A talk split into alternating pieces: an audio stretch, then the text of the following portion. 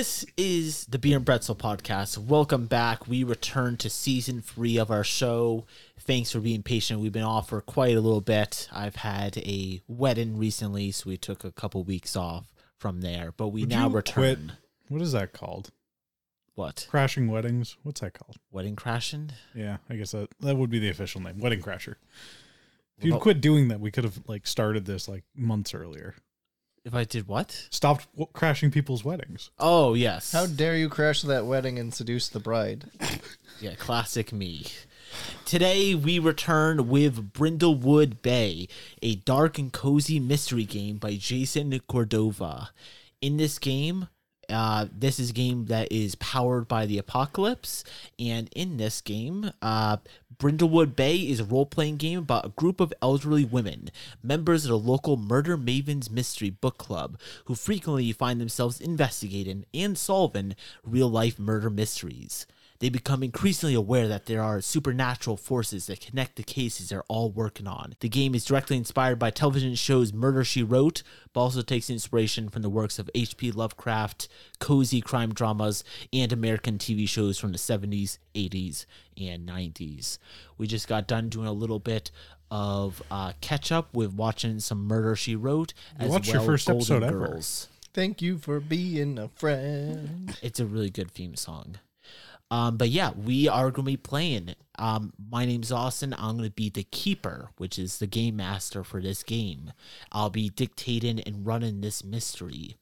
It's not set in stone, but will be dictated and played out with our players here.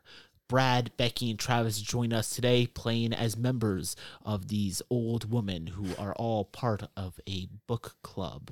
Let's introduce our players and their characters, starting with Brad. Um, my name is Christy, uh, Christy Agatha, and I'm an old lady. I like to wear cardigans, and I am a, quite the fan of scrapbooking. And I have a trusty scooter. Nice. What kind of scooter? Like, Um, so it's like your classic, uh, your classic kind of little slow putt putt scooter that's got a sidecar. I've got some nice goggles that I wear while while I'm driving it, and a scarf that blows in the wind. Um, yeah. You have one of those uh, aviator caps. Yes, yes, I do, and we can, uh, we we can, all three of us can fit on there if we squeeze in. Nice. Becky, who are you playing today? Birdie, and I am a little old lady who, in my after um, my husband passed, I really had a spiritual awakening to like this sort of new new world sort of spiritualism. You know, like paganism and Wiccanism. So she's a little hippy dippy, likes to bake. She carries around her yoga mat and a bag full of her occult tools and her herbal medications. So when you say she likes to bake, does she bake or does she get baked? Both. Does She she, get makes- baked with what She she, makes- bakes, or she get baked just to bake? She makes Both? baked bakeables. I'm Oh. imagining like Golden Girls where like um they're eating a bunch of brownies and not realizing that they were pot brownies. So. Yeah. That sounds like a great. Birdie's the one that brings those brownies. Yes. Mhm. And she's also a big fan of her um her weed scones. Oh boy. Ooh. Yeah. Very good. And this might be obvious, but before you guys retired, and this would be a question for both of you, but also when we get to Travis, before you guys retired and settled down in Brindlewood Bay, what was your guys' occupation? Well, I was a writer. A librarian. Oh, okay. So bacon was a hobby you developed later. Yes. Oh, cool. Travis, talk to us about who you're playing today. I'm Mavis. Um, I previously was an accountant, but since retiring and living this life of no necessities, I've started up. Uh, I've started up jogging. This is my hobby. Jogging, you said? Yes, I only wear tracksuits because I jog nonstop. When I'm standing there, I am jogging in place. Would uh how how do you feel about mall walking? I might be up for that, but I think jogging is a little much for I could do with a bit of mall walking as a leisurely pastime, but my primary focus is jogging. Okay. Maybe as a warm up, you'll go with these girls out for a mall walk. They'll get tired. Maybe you'll continue on. As soon as they're tired, I'm jogging full Oh, speed. I don't go to the mall. It's Hmm. devoid of any spiritual energy. Oh, jeez. Yeah. We got one of those. but it's not devoid of pot, so I think we could find a good substitute for you there. That's I have true. a green card, don't worry. Okay. So the town that you guys will be playing is Brindlewood Bay, a small coastal community in Massachusetts. A whaling town in the 18th and 19th century, it is now largely a tourist spot. Many locals have turned their towns into bed and breakfasts, and the town has unique shops uh, with antique shops, comfy dining spots, and artists and artisans of all kinds. Guided fishing trips are common. You guys are all part of the Murder Mavens Book Club, which is all about reading mysteries at the top floor of the Candlelight Booksellers every Saturday evening for the last 10 years. The Murder Mavens are particularly fond of the Gold Crown Mysteries series by Robin Masterson, featuring the globe-trotting super sleuth Amanda Delacourt. Now, as you guys have all uh, retired, your partners passed away, your children have long flown the nest.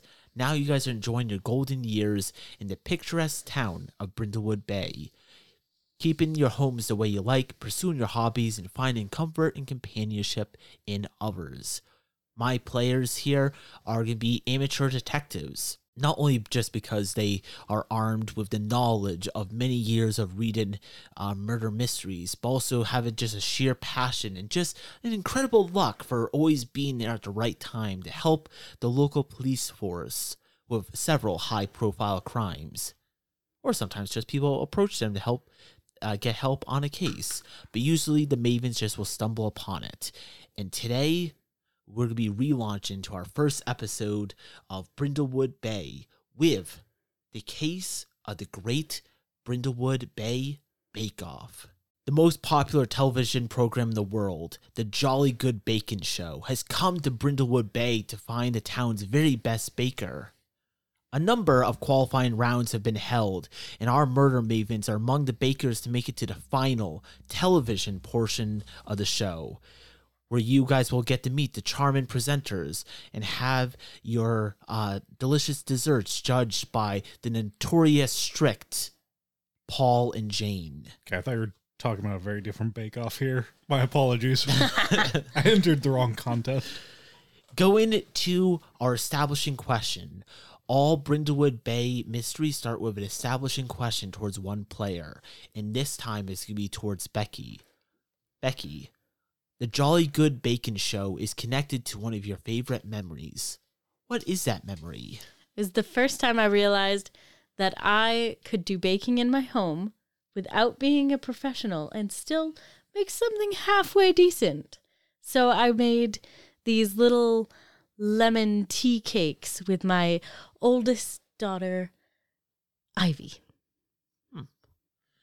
And for Brad and Travis, you guys don't have the expertise that she does of being an actual baker.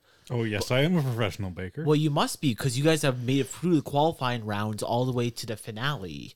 When did you guys I'm a pick up professional these baker. house? oh, What is the air quotes for? You're He really like- spends a lot of time in my yoga studio Oh, okay. I don't know what that means. practicing alternative medicine. So Oh, look, I see. after my long day of running, I need help getting to sleep. Yeah, I see. That makes sense. So I do a bake off. Brad, where did you pick up some? Um, Was just because you're an elderly woman and all elderly women seem to be good cooks? But so I don't actually know much about baking, but I've seduced every member of the judges panel, so I figured I figured I have a shot. oh damn, hot damn! And Travis, how did you get to qualifying final? Was Oh. it just because you know you're an old lady? Well, no, I'm really good at taste testing food. So I'm not so much good at making it, but I'm almost a judge, but hmm. they don't accept me. So I'm just here to be like, okay, this is really good. You should pick this person. we come to the televised portion of the show. You guys are all quite excited as perhaps this is the first time you guys have been on such a major network before. Maybe you guys have solved crimes in the past that put you on small television networks. This is the first time you'll be put on a show that's all about entertainment that millions of people are going to watch worldwide. when we go to you guys before the mystery starts, what are you guys doing in preparation for the day? All the cooking supplies will be there. You won't need to bring anything there.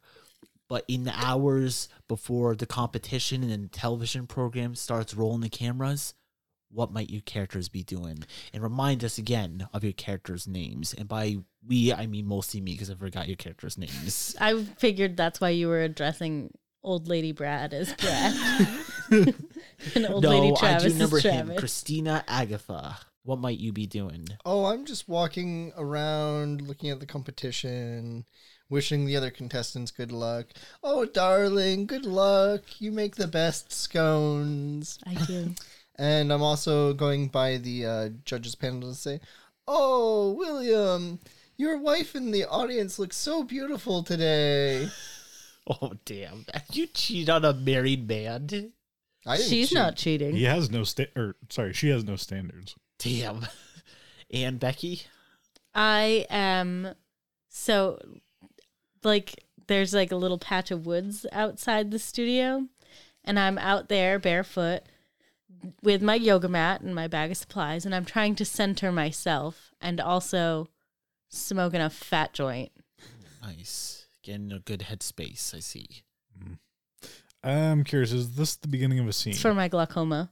I'm kind of doing a similar thing to Brad, but not saying how pretty his wife looks today. I'm critiquing every single thing they're doing. Hmm. So I'm going to say your pen could be held this way instead of this way, and it would help you write better. And I think this person's food is going to taste really good because they're making it with this ingredient. Hmm. And just going around doing that Sure. for like two hours because you know, I just feel like it. kind of annoying the judges, Yes. probably. And, And what's speaking your of name the again? judges, My name is uh sorry, what is my Mavis. name? Mavis. Don't don't help him. I was gonna I Mavis. was gonna make him struggle for a minute. and Birdie, Birdie. Birdie, and Christina Agatha. Speaking of the judges, the two world famous judges are Jane Leaf, who is a beloved celebrity in the UK, having published dozens of cookery books and made hundreds of television appearances over a career spanning nearly 60 years. An old lady, stern but fair. And also, perhaps who Brad is referring to is Paul Revere, a silver haired fox, a man that is quite, while definitely in his younger years, in his late 40s, is Silver quite talented. Yeah, he's still got the silver hair, though. He's a silver haired fox. He's He's got the old for a looks, he's young got the charisma, and he's got the judging ability, and more importantly, he's got the cooking ability. That even Jane Leaf, who's 20 years his superior, just barely has. I'm gonna kind of like nudge the other contestants and say, I'd like to take him to Flavor Town if you know what I mean. Oh, damn. We know exactly what you mean. We don't want to know what you mean. Luckily, just out of earsight is Donna Rivera, the wife. Bottle blonde, leopard print, piles of makeup. Like her husband, Donna Rivera's celebrity, having starred in the short lived reality television program, The Real Scone Wives of Liverpool.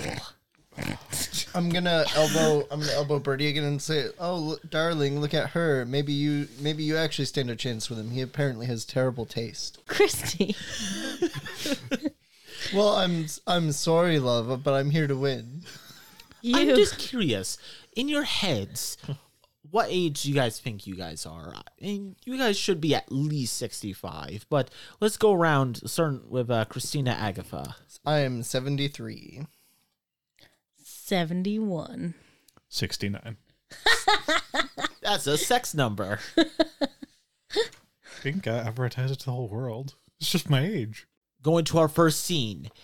Right now, they've only been preparing the main stage. Chairs and tables are being set up. The judge's tent, which is a small English cottage that is made to look a little bit more uh, North England like, but definitely looks like a UK cottage. That is where the judges are going to be hiding in the meantime until the competition starts. A couple presenters walk around. You guys, the uh, competition starts getting ready, looking at your tables with everything that's being prepared. A bunch of random ingredients are being put out that you guys will have to work with to make uh, the first part of the competition in round one, your special dessert. Everything's being set up. The cameras, the directors, the sound people are getting everyone ready. They're hooking up the little microphones to your label. Sometimes you guys get pulled aside and they tell you exactly what's going to be happening as this is you guys' first television appearance. We go to Travis. A good humored, handsome uh, American comes over to you. Most of the people here are from England, um, but this guy comes over to you, introduces himself as Buck. He says, I'm the main cameraman on the show. If you don't mind coming with me, um, we're going to do a little quick interview segment. If you can keep up, honey, and I jog ahead of him. uh, he's booking it. Even though he's in his 30s and he's in really good shape, he is struggling to keep up with you.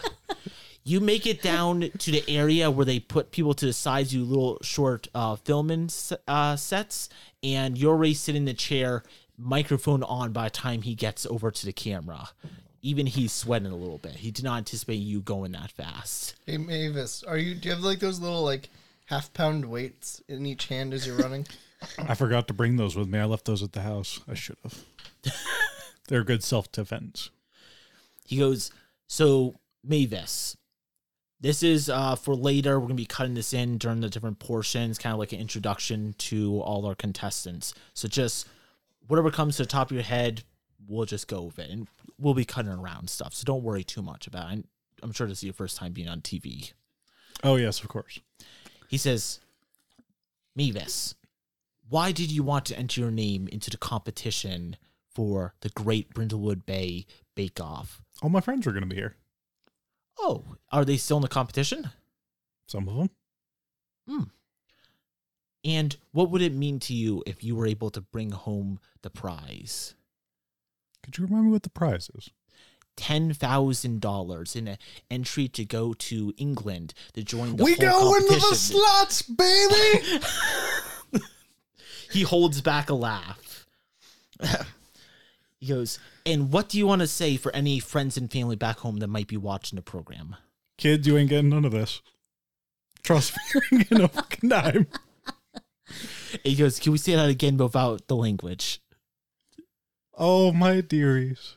You will never see a dime of this because I'll be long dead and it'll all be spent. He goes, "That's a wrap. That's good. I think we can work with that. Uh, maybe we can bleep the other part out. No, that's good." After that, you walk back to join the rest of your friends, and uh, you pass by a balding, stern man in his fifties. You recognize him as one of the producers on the show. Too slow for me and I walk by. He goes, "Excuse me, ma'am. Quick thing. Quick word." You're too slow. He says to you as you keep walking by, "Knock Paul Revere on his ass, either with your cooking or giving him a little bit of that attitude I like so much. Knock him down a few pegs. He deserves it." You go knock him down. You're the producer. That's your job. And I continue on. You continue. Before you can respond, you're out of there. You go back.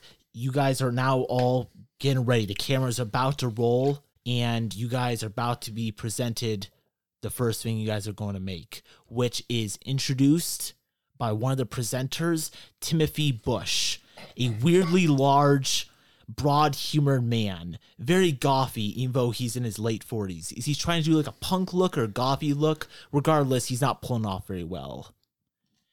Timothy introduces the competition saying, Everyone, welcome to the Jolly Good Bacon Show.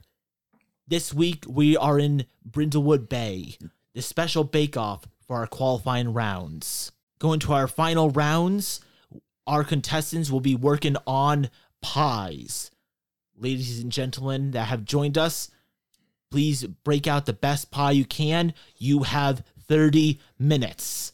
And then he says, Bakers, 30 minutes remaining in this round. And then Timothy pours a glass of water over his head and then does an awkward cartwheel off stage for some reason. Travis, as you the timer goes, you jump into it. What kind of pie might you be making? Mavis. when the cameras start Oh, rolling, yes. the timer goes What off. what kind of pie are you making? Oh, I am making a cherry surprise. A cherry surprise. Is the surprise is that there's cherries in it? How'd you know? Well, I'm sure it's gonna be quite delicious. Going over to, oh, actually, give us a little description about the kind of pie you're making. Oh, I start pouring rum into a pipe. Great. So it's a combination of rum and cherries. well, I mean, the surprise is the cherries, but yeah. Oh, okay. It's not the rum. okay. It's gonna be a puddle of rum. To your left, which would be Brad. Brad gets to say, and this could be a thing for all of you guys. Brad, is the pie Travis making? I'm sorry, Mavis is making. Is it going to be a triumph, or is it going to be rather disappointing? Oh, I think it'll be a triumph. And I believe you mean a Christie. Christy, I'm sorry, Christy. Come on, with so everyone else that's character. not Mavis, so the two of you guys, describe one thing about why it is a triumph. So the the fruit has just enough natural pectin in the skin that it will set, and when you take when you taste that bite of set rum jelly, you'll be like, oh, whoa, that's overpowering. It's kind of good, and then you'll get that odd cherry you weren't expecting, hence the surprise, and the fr- little burst of fruitiness will bring it all together, and it'll just work. They'll also be really drunk. What makes you say that? Is that your detail about why it's gonna be a triumph? Yes. I love it. Christy, we go to you. You start preparing your meals and you're working as hard as you can, but you don't have the endurance and stamina that uh Mavis over here has. So at one point after going for maybe, I don't know, five, ten minutes, you need to go get a drink. The cameras aren't on you at this point, so you get to I go have a off drink if she needs one. That's true, you do. You go off to go find a water cooler to go grab a quick thing of water before you jump back into the competition to work on your pie. Well, first of all, what kind of pie are you working on? Um, it's called Freedom Pie, and it's it's a it's a take on apple pie. The year was 1943, and uh, father was away in the war, and mother mother received some visitors, uh, two handsome young GIs, and they had bad news for her. Father father was not coming home from the war. We had an apple tree in the front yard, and uh, since food was scarce and we had to do our part to help the war effort and ration, uh, mother started making freedom pies, which were the uh, unripe apples or the apples that had overripened and fallen to the ground. She would take those, and um, the only uh, the only fat we could afford wasn't butter. It was um, it was uh, just some. Hmm, I don't remember. Do you remember what it was, darling? The uh, the fat that was available in World War II that wasn't butter. So there's potential bacon grease. No, no, that was too expensive. Oh, okay. Margarine? No, no, too expensive. She got the cheap stuff. More of a cooking Su- grease? suet? Maybe I don't know. It was There's cheap stuff. Crisco. Lard? I think it was cheaper than that. I don't remember what it was. So like Crisco is like barely lard, Yeah. but I don't know what the equivalent of Crisco in that era was. Well, anyway, so it was a scoop of, of the uh, white gelatinous uh, fat with some of the rotten apples from the the forest floor, Extra sweet. and uh, for sweetener, she actually used uh, a few pulverized sugar ants. Ooh. Sugar ants? Yeah, the ants that would eat the sugar Yeah. From around the neighborhood. She would uh, follow them to the ant hills and collect them and pulverize them, and uh, you would use the sugar from their Great source of protein. little pulverized bodies to act as a sweetener. Are you gonna be able to do that for the competition? Oh no no no! Today I'm using uh, I'm using uh, molasses. It uh, the the dark color also kind of uh, replicates the color from the crushed ant bodies, Okay. but it's uh, sugar, Less protein, but okay. I'm Oats. okay with this. Uh, bacon grease, and um, apples. And today I will be using uh, store bought apples instead of rotten floor apples. Well, that's nice. That's less sweetener. You're you're gonna lose. Mavis has some critiques for you. Remember that, guys, because I'll be going around in a second soon to see, in your guys' opinion, was it a success Oh, sorry, I was supposed to or wait a for that. disappointment? I really hope I win. I want to uh, take the, the tournament winnings and uh, take a trip to uh, France uh, once I get to England so that I can uh, see where father perished and I can also go up to every French person that I see and say, You're welcome. This whole time he's been saying this to Buck, the cameraman, who's been doing a little cutaway interview for the future. Buck, before letting you go, adds one more thing. He says, "And if you get to go to France with the money, are you gonna bring anyone with you? And who would that lucky person be, if so?" I'll take my friends, of course, Birdie and Mavis. Oh, that's nice. Mavis uh, happened to say that she was gonna blow all of her money on slots and didn't mention bringing you or her friends at all. Classic Mavis. Good thing she won't win. Going back to a very thirsty Christy, you go off to go find the water cooler, but who's standing right in front of it? Donna Rivera, the wife. She is standing there, not looking for you or anything like that. She doesn't know anything about your infidelity. But she's on the phone yakking away with her agent, very pissed off at something and just yelling at him. But she's standing right in front of the water cooler. But the issue is, you need to not only be on her good side, but her husband's side as well, especially as he's a judge. She's on her husband, or she's on her husband's good side. Oh, yes, she is. You need a drink, or otherwise you're not gonna be able to go for this competition. I have that. So, what do you say or do to get a quick drink from the water cooler from this, in, while trying to get around this person who's clearly blocking your Hmm. path? Um, that's a good question. I don't know what I'm going to do. I think uh, she's wearing leopard print, right? Yes, she is. Yeah, all dolled up. I don't know. She's probably masking a whole lot there. Um, I'll be uh, saying something kind of catty, like, "Wow, Donna, you look great today. I love your uh, your fake cheetah print. It looks really good on you. Normally, um, it looks kind of uh, crummy on people, very you know cheap, but you pull it off really well." she just kind of waves her hand at you to kind of uh, close your mouth. She doesn't hear a word you're saying as she's talking on the phone, but she does get to the side and allows you to go in, grab a quick drink, and then go back to the competition. She didn't hear exactly what you said, probably for the best, but she heard you yakking at her and she said, Ugh, I gotta get away from this crazy woman. Ugh, who could love a woman like that? Nobody. Oh, going back to the competition, Brad. That's not what the third floor men say.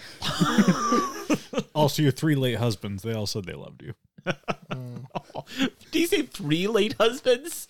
Well, or the- the shuffleboard Well, league. there, wa- there was a fourth, but he definitely didn't love me. Oh, He never said he loved her. He only loved me for my body.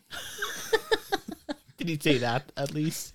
Um, he didn't have the chance. He he actually passed away on our honeymoon. Are you a murderer? No, Gotta get uh, this sense. he he had a he had a heart attack. Oh, A series of unfortunate events. I think I feel like it was just one particular event. He might have been upside down. Well, no, that it. particular one. I'm saying the other three husbands. He as couldn't well. handle the sex swing. Yeah, he could not. You go back to the competition, working on this freedom pie.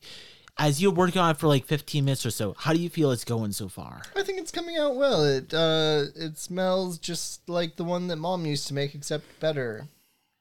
Go looking to your side to your competition. Besides your friends, you see someone next to you, the 23 year old Melanie Blair, uh, who looks very frazzled, focused so hard on what she's doing. Her workstation looks like a mess, but she looks like she's making a damn good pie. What do you feel as an elderly about a young person in here? Is it competition that you hate someone that's not your age being this, or do you respect the younger youth coming in to trying to do a uh, a craft that's kind of dying out, in your opinion? I think it's disgraceful. She didn't lose anybody during the war. That's great. At one point, while you're cooking away, the second presenter, Sue Mellon, uh, she's also from England. She is kind of a plump, shorter woman, uh, a smile on her face. You recognize her from probably five years ago. She was very popular for like a year as a famous comedian, but then her popularity kind of died out. You're kind of surprised she's here as a presenter. She comes over here. She's not a judge yet, but she has to say a couple things for the camera. As the camera crew come over, focus on you as you're working, and she gets to say a couple things. She She's a goes over and she says, Christy, so how are you doing over here? How do you think the competition's going? Oh, it uh it's going all right. I'm pretty happy with my pie. Oh, that's good. Do you think you have the best of this whole group, or who do you think has you beat? I'm just gonna wink at her really awkwardly as I put my hands on my hips and say, "I guess we'll just have to wait and see." She goes. She looks at the camera and she looks back at you. and She goes, uh, "Do you want us to do a redo on that?" And I'm just gonna wink at her again.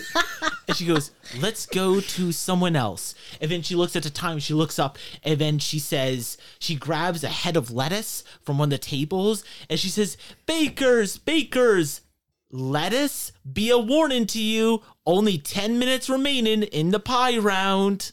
To the groans of the audience. Um, while the other bakers are looking at her, I'm gonna put some hot sauce from my purse in the young baker's pie. That looks really good. Oh, interesting. So you're purposely sabotaging this. this is definitely gonna be our first roll of the night. Okay, so we're doing a day move for this. When you do something risky or face something you fear, name what you're afraid will happen if you fail or lose your nerve. I'm gonna. I'm afraid that she's going to notice me putting the hot sauce in, and uh, I've already thought through how that conversation will go. She's going to insist that I did, and I'm going to insist that I didn't, and she's going to insist that I did, and I'm going to insist that I didn't, and then she's going to say, "Well, if you really didn't, take a bite." And I'm a little old lady. I can't handle hot sauce, so I'll take a bite because I can't admit that I did it, and then I'll poop myself on national TV. That is a good fear. All right, we can roll with that. So, Brad, you roll in this game. It's two d six, and you add a relevant stat. I think this takes composure. I'm doing it with a straight face, very composed, so she doesn't notice me doing it. you guys think that's fair? Composure is good. Yeah. I would say so. Yeah. Yeah. Let's do composure. I rolled a 14, No, really?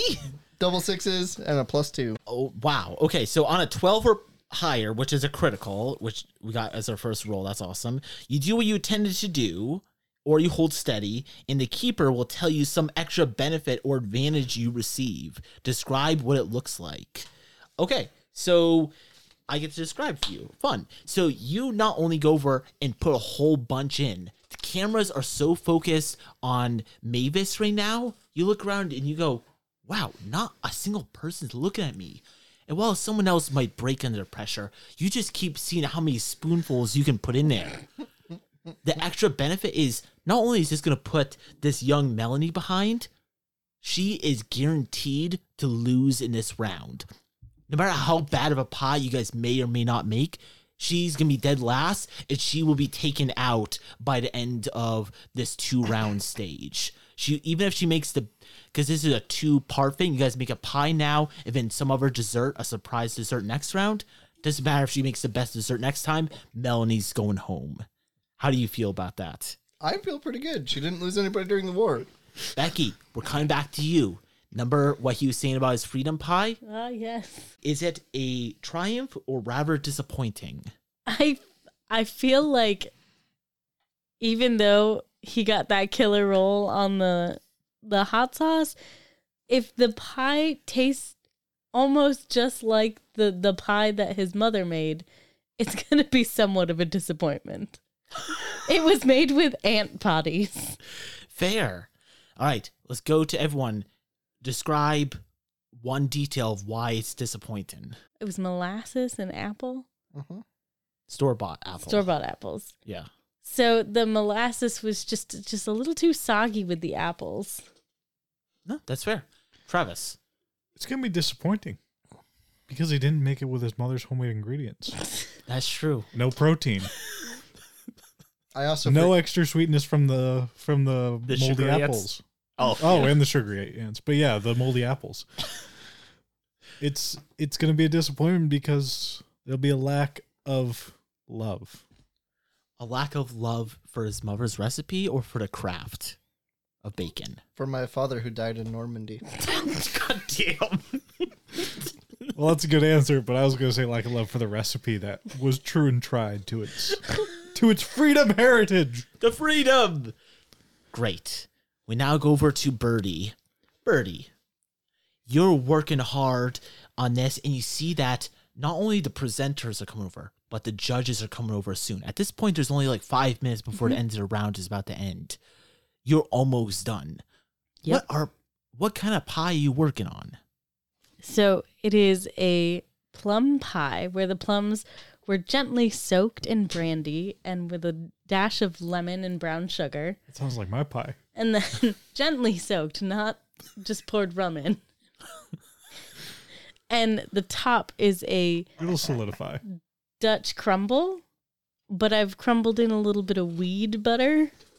So that like it, you know, it's got that herbiness. but Drunk and also high. like this is a good combination. yeah, we're gonna get these sandwiches fucked up. We're gonna win this. And then I'm also whipping some fresh chantilly cream to to serve on top. Hmm. It sounds pretty good, but Travis soon will be the judge of that. Travis will be the judge. Mavis. Mavis will I'll be. Honestly, let's be real. Hers is gonna be a success. All right.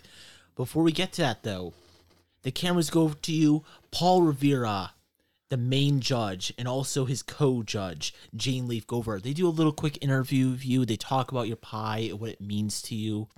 What do you say to them when they pose that question of what does this pie mean to you? They heard about other people's impacts on a pie, including one that talked about what it meant to his father in Normandy. No one asked about my impact to pie. it's very impact- What is your answer to that, Birdie? So this pie to me is just comfort. It's warm and cozy comfort, and it makes me feel good. Hmm. It'll make you feel good too. Great answer. Yes, it will. Yes. Paul Rivera says, and now that is a great answer, ladies and gentlemen. I'm very excited to see what you have next for us, Birdie. And with that, they cut the camera, start moving somewhere else.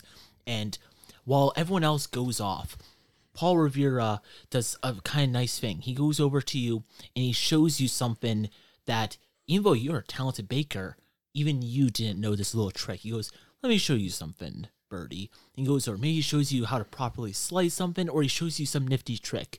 This is perfect for you, Becky, as you are a professional baker. What might Paul Rivera show to you that your character Birdie might not have known before? And can you describe the impact it had on you that he took this time away from the cameras to show you this little thing? So what he shows me is how to perfectly scoop my chantilly cream so that it's like a nice little um Dollop. Yeah, it's like a dollop, but it's not like a dollop. It's like a professional dollop. I forgot the the actual like name the of little it. oval dollops. Yes, the little oval dollop where it's like it's like perfectly smooth and he shows me Teardrop how to do it. Yeah. And to Birdie, it just like really enhanced the presentation of the pie as as I sliced and put the cream on it. And it just meant so much that he took the time to show me little little home baker how to do this beautiful French classic presentation. Uh, France. Ah, France. you're almost done with the competition, at least for round one. You look over to your side to see competition. You see Scott Lamb, a contestant who everyone here is supposed to be from Brindlewood Bay, but he has a very, very noticeable English accent. He is his uh, kitchen is very organized. He seems to have a fondness for bow ties. Very much a twink. How do you feel about him being the competition? What's your character's thoughts about Scott Lamb? Birdie's pretty much like she's pretty chill. I feel like, you know, everyone deserves a chance. Hmm, of course. The round ends with a ding, ding, ding, ding, ding. You guys get to go over and present your pies to the judges. Mavis gets to go. For some What? reason, they seem to like it. Mavis, uh, was is this a surprise to you, or did you plan this all along? It's for real. I knew that they're British. I knew they'd like it. And Christy, I'm quite. Why did we never get to judge her? Or, we're about to in just a second. Christy, Hmm. are you disappointed when they say that it's not the worst they've tasted here, but it's a little bit disappointing? Um, I'm going to to cry and run off the stage shouting, "We never should have helped you in the war." oh, damn. when we go around to Birdie, Judge Paul Rivera seems to really like it, but his side judge, Jane Leaf, uh, the woman who's almost 80, older than any of you guys here, She seems stern but fair. She says to you, Don't fret, dear. Your pie had a perfectly adequate taste. It just looks a little bit informal. Besides that, uh, about the taste, she says very positive things. Are you able to take a little uh, critique in stride, or does that sting a little bit? Oh, I'm fine. The pie's informal and so am I. I'm not wearing shoes. They look down, and the camera pans down. The camera tilts down to look at your feet, and indeed, you are no longer wearing shoes. her dirty blackened feet. Seems like this camera has a foot fetish. This is weird. They, they might have to edit that out later. She's just wiggling her toes as she Wiggling. stands there. Toot, toot, toot. Travis, is Birdie's pie a triumph or a disappointment? This is triumph. It always was a triumph. And Christy, why is Birdie's pie perhaps a triumph? Um, it's okay. The plums are good. It's kind of unusual. Not your typical Thanksgiving dinner pie. Mine is. I I much prefer Mavis's pie. You're supposed to give a detail about why my pie's a triumph. or or a failure. No, it's it's supposed to be why it's a triumph. Because I you did. established I did. It's tasty. It's got plums. It's He's just salty. it's got, it's got some brandy in it. It's not bad. It's not- It is a little informal. That's fair. After that, they wrap up the round saying that in a couple hours, or maybe one or two. Wait, so I'm sorry. First of all, I thought this was an opinion of ours, like whether we thought it was going to be a triumph or a failure. Well, it sort of is. Okay, Yeah. But we already found out before giving our opinions. Like I just gave my opinion that hers was going to be a trap, and the judges were stupid. Uh, no. Uh, Paul Revere really liked it, Oh, okay. and Jane Leaf did too. But she said that the presentation was a little okay. improper. What did they say about Mavis's pie? I don't remember that. About Mavis's pie. They all really liked it. for Uh, they reason. liked it a lot. They thought it was a little soggy in spots, but overall, pretty good. They say if all Americans cook like this, we should come here more often. You tried that. Now that's a pie. now that's a pie. Would you like me to put some tea in it next time? uh, they say no, it was perfect the way it is. After that, you guys get to rest up a little bit before the next round will be starting in another hour or two. So we had two triumphant pies. Let's go. At this point, you guys all put your pies in. It doesn't matter if you guys seem to have the best pie or not. The one thing is that young Melanie, she's already going to be kicked out. They thought her pie was disgusted. So spicy over the top. She is freaking out. She's yelling something about, damn you, Paul Revere. You ruined everything I have and my family has. And then she storms off crying very upset. She doesn't bring up the fact that, you know, maybe someone spiked her pie, but she was just so upset that she Yeah, just she's just dramatic off. for the camera. It's She's just fine. dramatic. The youths are very dramatic. These days, yes, they are. Can you blame them? these kids don't know what it's like to lose something. Being brought up in this society, it's born to. You're bound to be over dramatic. In the meantime, while you guys are still here on set, but waiting for the next round, what might you guys be up to? Maybe together. Sorry, I thought we were all doing the the custom dessert thing first. Or that probably comes late. Never mind. I'm not following the story very well. They'll be doing the second round, the second final round soon. Another hour. But does that not make sense if if the other girl already left? Oh, she just stormed off because she's being Oh, she hasn't been kicked out. Okay. Yeah. She'll Oh. come back and most likely she'll still lose. But there's a chance if she does amazing, maybe she'll stay on. Okay. But she was dead last in this part. okay, now yeah. I'm following the story. Yep. No, you're good. So, you guys all sit down together. Let's have a quick conversation between the three of you guys as you guys sit down at a table. Oh, you get to rest your bones. How do you guys feel like the competition went so far? Pretty good. pretty good. You could do better. Um sorry. I almost called you Kathy. But Christy. Kathy was my mother's name, but Oh. I thought both of your pies were uh, fantastic. I'm a little disappointed with my results, but Honestly, I don't remember either of our pies. I don't think anyone would remember your pie, darling. It was. Oh, Her pie was the best. It was Bougie Way. it. Uh, it Mm, was very good. It was very good, but um, I'd rather have three of her pie than one of yours. it was, Christy, sweetheart. I am not trying to insult you. Her pie, uh, you are her just. pie was great. her pie was great, but Best it was I've ever had. seventy percent alcohol. Are you trying to call me an alcoholic? Yes, but we already know that you are. Look, it is not my fault they only gave me four cherries in that jar.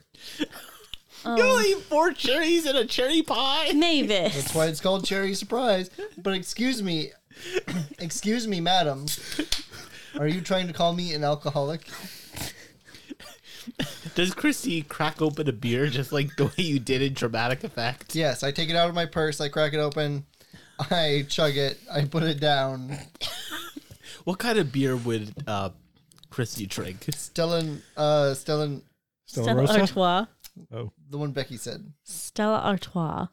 What is that? No, actually, you know what it is? It's a, um, it's a steel reserve. I don't know what that is. I've... Um, so it's, a it's- very old beer, oh, and I do Schlitz. you do what? Schlitz, I don't know what that is either. also a very old beer. Are I'm sorry, drinking Ameri- American beer. Hmm. I should point that out.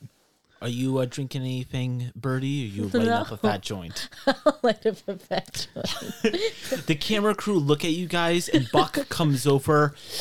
He's about to say something, and then he just lets you guys be. Would you like one, sir? And I hand him a Schlitz. uh, he looks around, stressed out by this whole thing, and he drinks uh, like half whoa, of it, whoa, whoa, one whoa. gulp, and puts it down Whoa. and goes back to work. Whoa, whoa, whoa. Before he can finish drinking, I'm going to pull a uh, beer funnel out of my purse. He goes, no, no, no, I, I can't do that. I got a whole camera crew that's watching. He does half the beer, and he runs off. Disappointing. That young man is very stressed out. I think he just needs to really like find some inner peace. Get Of yoga. get some yeah, do some yoga, do some meditation. I grab his beer off the table, finish it, and say, "Damn, but he does taste good." Oh, damn. Mavis.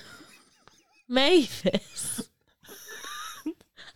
you guys hear a scream and then storming onto the set looking completely frazzled is scott lamb the 30 year old uh, british man w- the one with a fondness for bow ties a contestant near you guys while young melanie is clearly out of the competition at this point he's been doing pretty good so far and he might be a strong competitor against you guys. He comes on set. He goes, "I went back for an autograph, and oh, he falls to his knees. He's dead, Paul?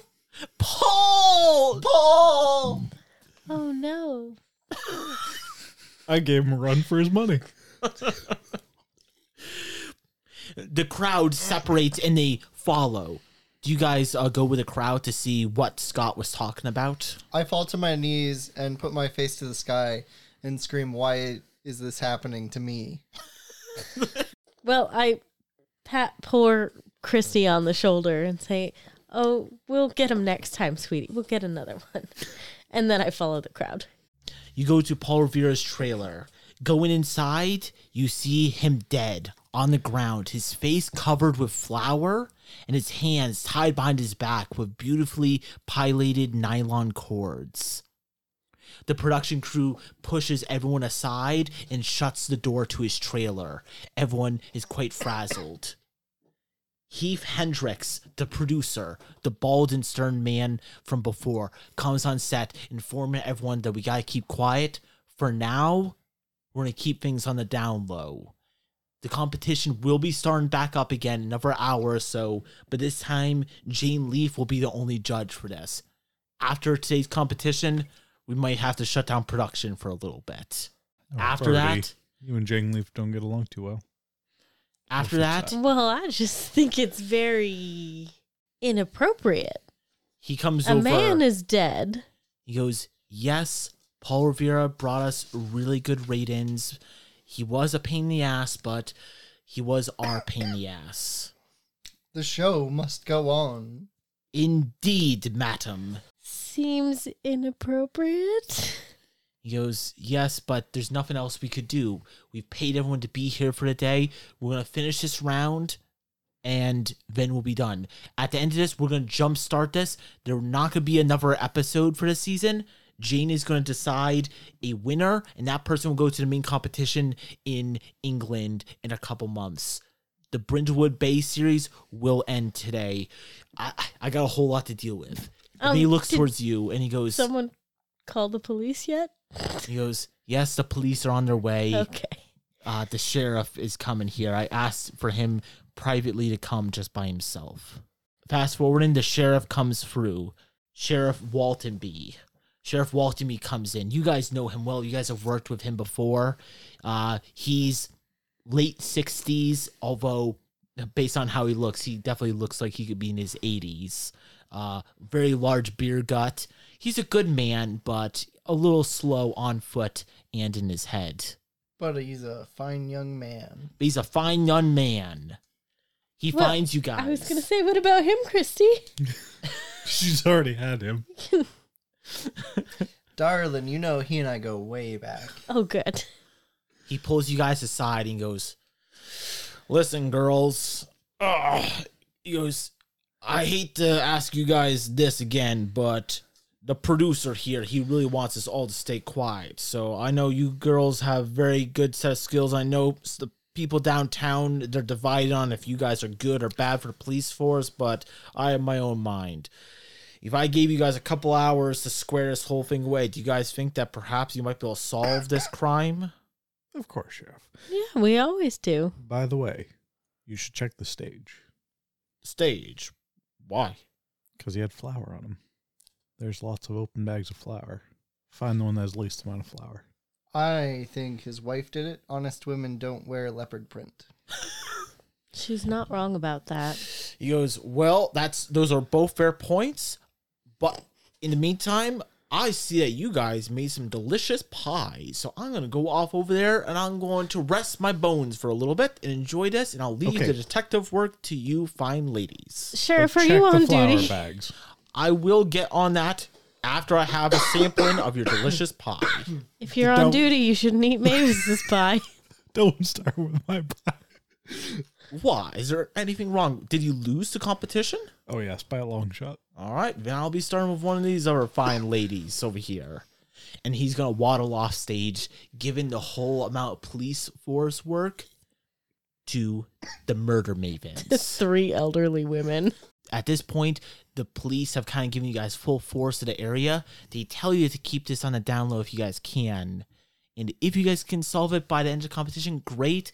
If not, you guys could wait till the end of the day, maybe, before the police have to step in. Well, as a young woman myself, I'm 73, and a uh, a woman who understands uh, the needs of lovers, I'm going to go console his wife. Hmm. That is interesting.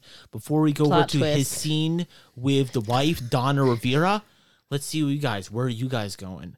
I think the best place to start is the scene of the crime. Hmm. So you're going over to where his body has been found.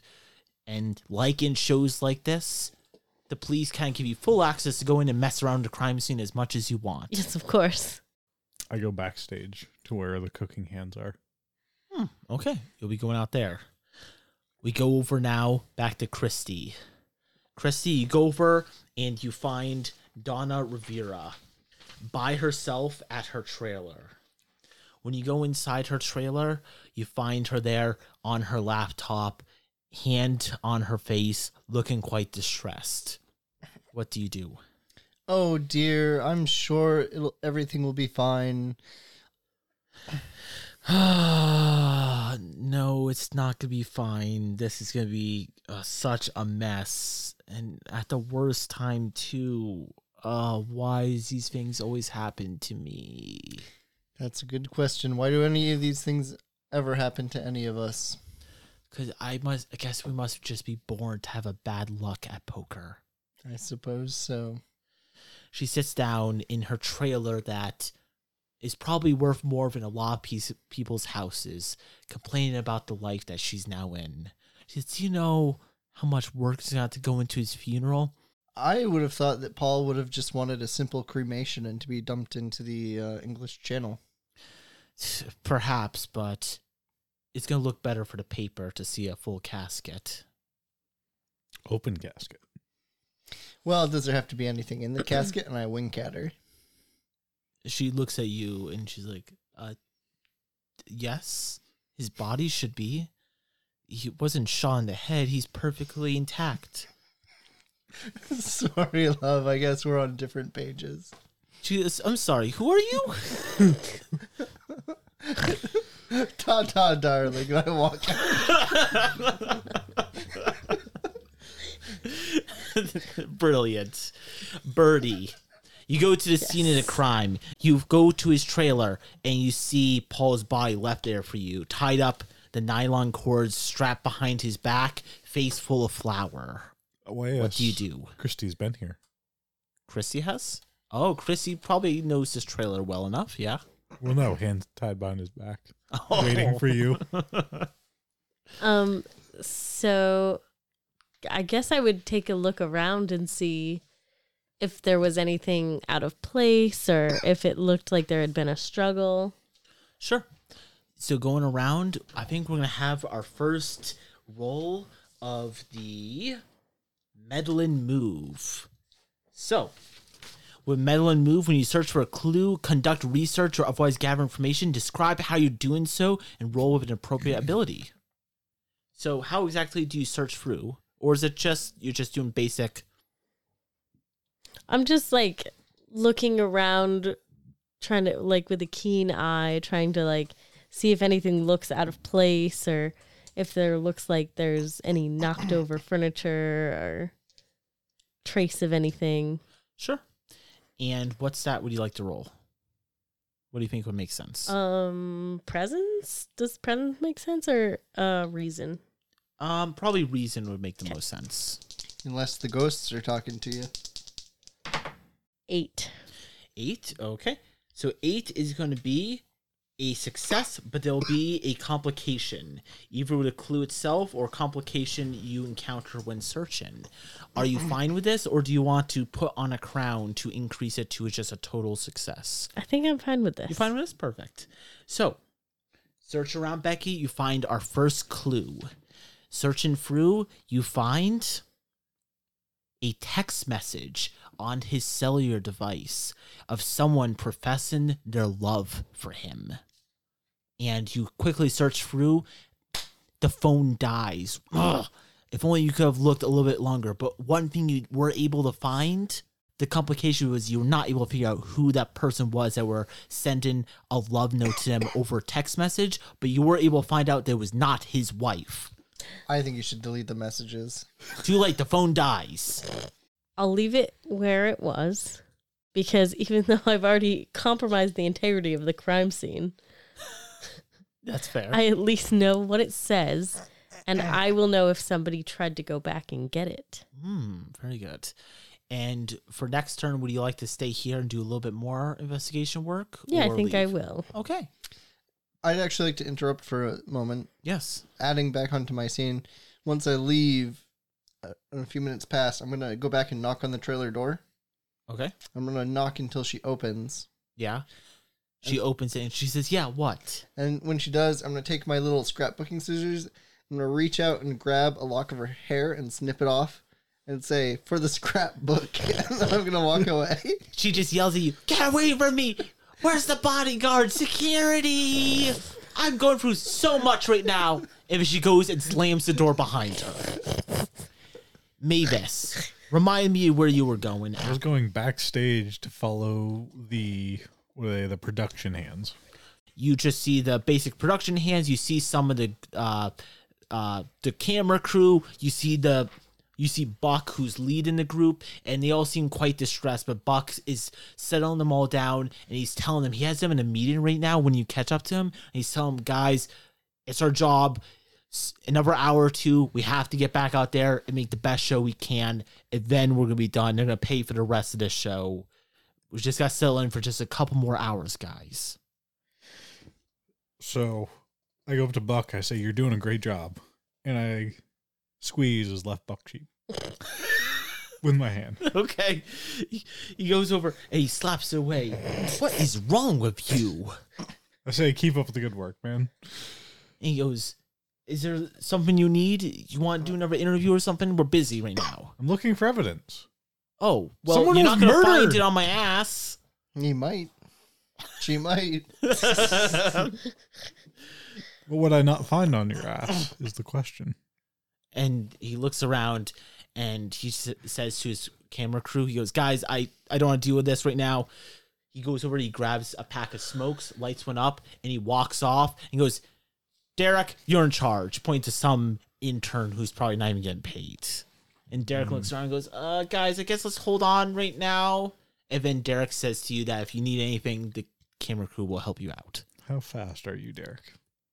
He goes, uh, I will work as hard as you need. I'm the fastest and best there is in this business. Good. Very good. I say I need a list of all the ingredients being used. I need to know what flour, particularly, you guys are using. What kind of flour? Or how many bags? What kind? Okay. And how many bags are in inventory right now? Okay. Well, we got a whole lot. It's a bacon show. You could be missing a few. Have you checked inventory lately? Uh, no, not. Let me go do a little bit of work. Here, come out with me. Let's do. Uh, we'll do a little investigating work out back. We'll we'll do some counting. All right, that sounds dirty, Derek. I'm not into that. I'm not into going out back. Uh, Just let me know okay. if there's anything missing, if your inventory matches up with your list of how much you should have. Okay, sounds good. He goes back out. Uh, probably comes back in five, ten minutes later. He's like, "Yeah, everything seems good. We're missing a bag or two, but besides that, everything seems on schedule." While he's gone, I start going to different people's stations or their their what their ingredients assortment, Yeah. and I start mixing like pepper with salt and and uh paprika or not paprika cinnamon with uh with tamarind. I just I just mix their ingredients together, just Sure. So for on the future competition, that everything will be messed up. except for mine. Interesting. I think that should be a day move. So, with a day move, um, describe what you would be afraid of happening if you fail or if you lose your nerve.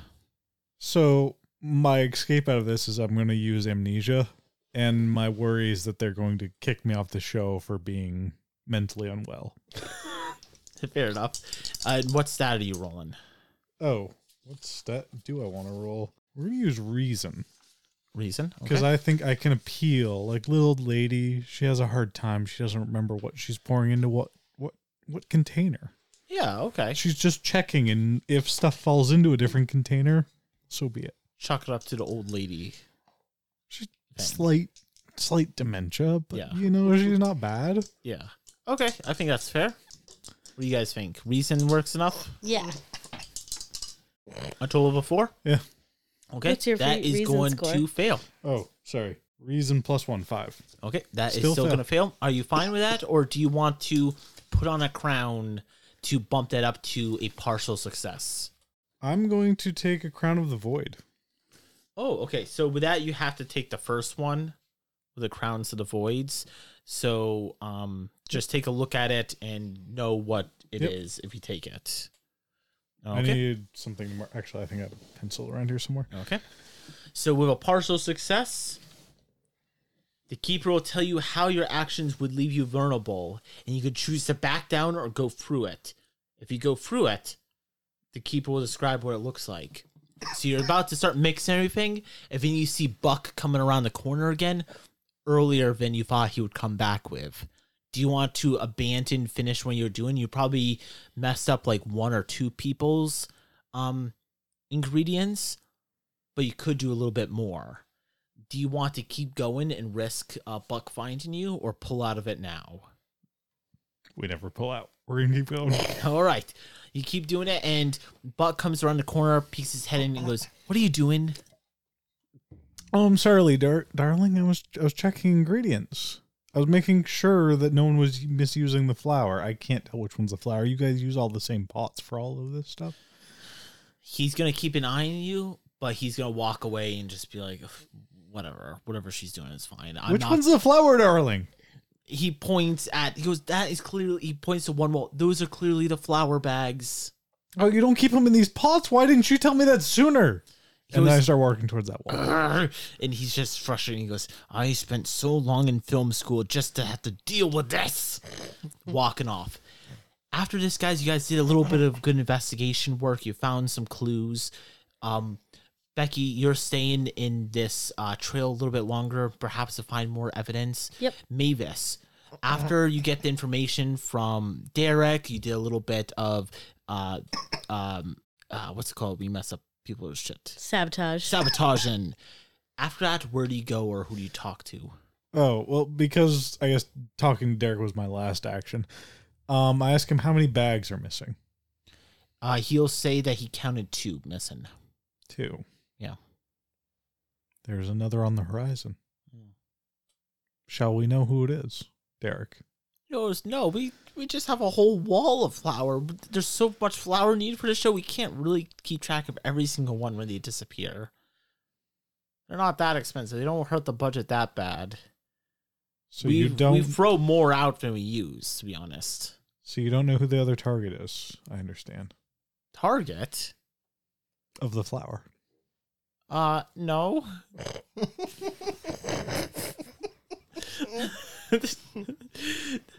Christy, after your work uh, interrogating the wife of the deceased, where do you go or who do you talk to? I'm gonna go see Paul's body.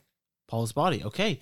You run into Birdie, who's in the trailer. You guys meet up. What might you guys say to each other? Birdie, when Christy opens the door and joins you inside the trailer, you say to your friend who joins you inside? First, I give a little surprise. Oh, and I go, oh, phew, it's you, Christy. Such a waste. He was one of the good ones. He was. He was. I'm gonna bend down to examine the corpse, and as I do, I'm gonna take half of the lock of hair that I collected and put it in his hand, so it looks like he pulled it off of somebody when he was dying. How do you might react to this? Christy, Christy, honey, what are you doing? No, I'm doing it so she can't see. Okay. Um. I'm planting evidence. Damn. I don't like that bitch. She wouldn't get out. She was rude to me when I wanted water. This bitch is going down. no, that's fair. All right, you plant some uh, false evidence. Next time on the Beer and Pretzel podcast. As you fall down to the cliffs below, breaking your body on the rocks below. No one will hear of this. Everyone's But- focused on the show ahead.